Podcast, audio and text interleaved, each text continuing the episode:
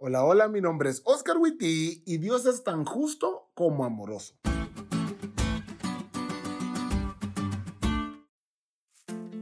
El tema que abordaremos el día de hoy no es tan fácil de tocar.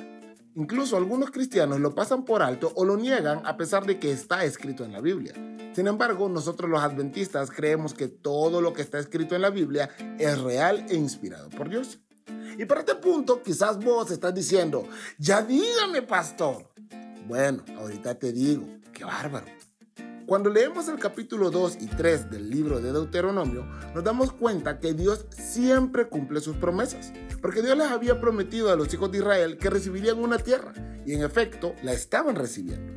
El asunto es que hay algo que pasamos por alto. Esta tierra ya estaba ocupada. Varios pueblos ya vivían allí. ¿Y qué pasó con ellos? Bueno, pues fueron exterminados por los israelitas. Mas Jehová nuestro Dios lo entregó delante de nosotros y lo derrotamos a él y a sus hijos y a todo su pueblo. Tomamos entonces todas sus ciudades y destruimos todas las ciudades, hombres, mujeres y niños. No dejamos ninguno. Deuteronomio 2, 33 y 34. ¡Wow! Cuando hablamos de Dios, siempre hablamos de su amor sin condición, su inagotable bondad y su gracia incomprensible. Sin embargo, obviamos una parte del carácter de Dios muy importante, su justicia. Sin su justicia, la injusticia abarcaría cada rincón del universo. Es gracias a que Él es un juez justo que los hijos de Dios tendremos justicia en algún momento después de toda esta existencia de pecado. Cuando Dios le prometió a Abraham la tierra, en Génesis 15, le dijo que todavía no lo introduciría allí porque la maldad del amorreo, un pueblo que vivía en la tierra que le estaba prometiendo, todavía no había llegado hasta el colmo. Eso lo dice Génesis 15, 16.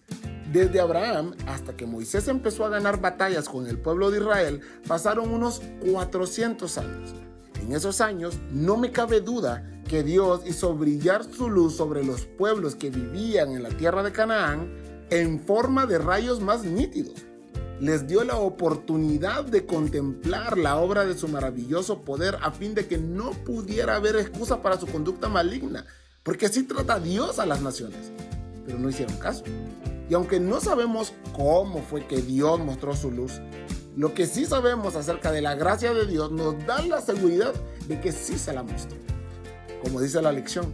El hecho es que por ahora, dada la información limitada que tenemos sobre el contexto total de los acontecimientos, solo tenemos que aceptar esta dura realidad y confiar en la bondad de Dios, que se ha revelado de muchas otras formas.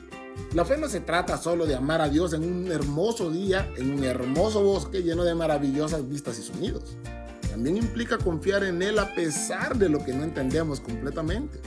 No sabemos muchas cosas sobre la manera en la que obró Dios, pero eso, eso no anula la realidad de su amor.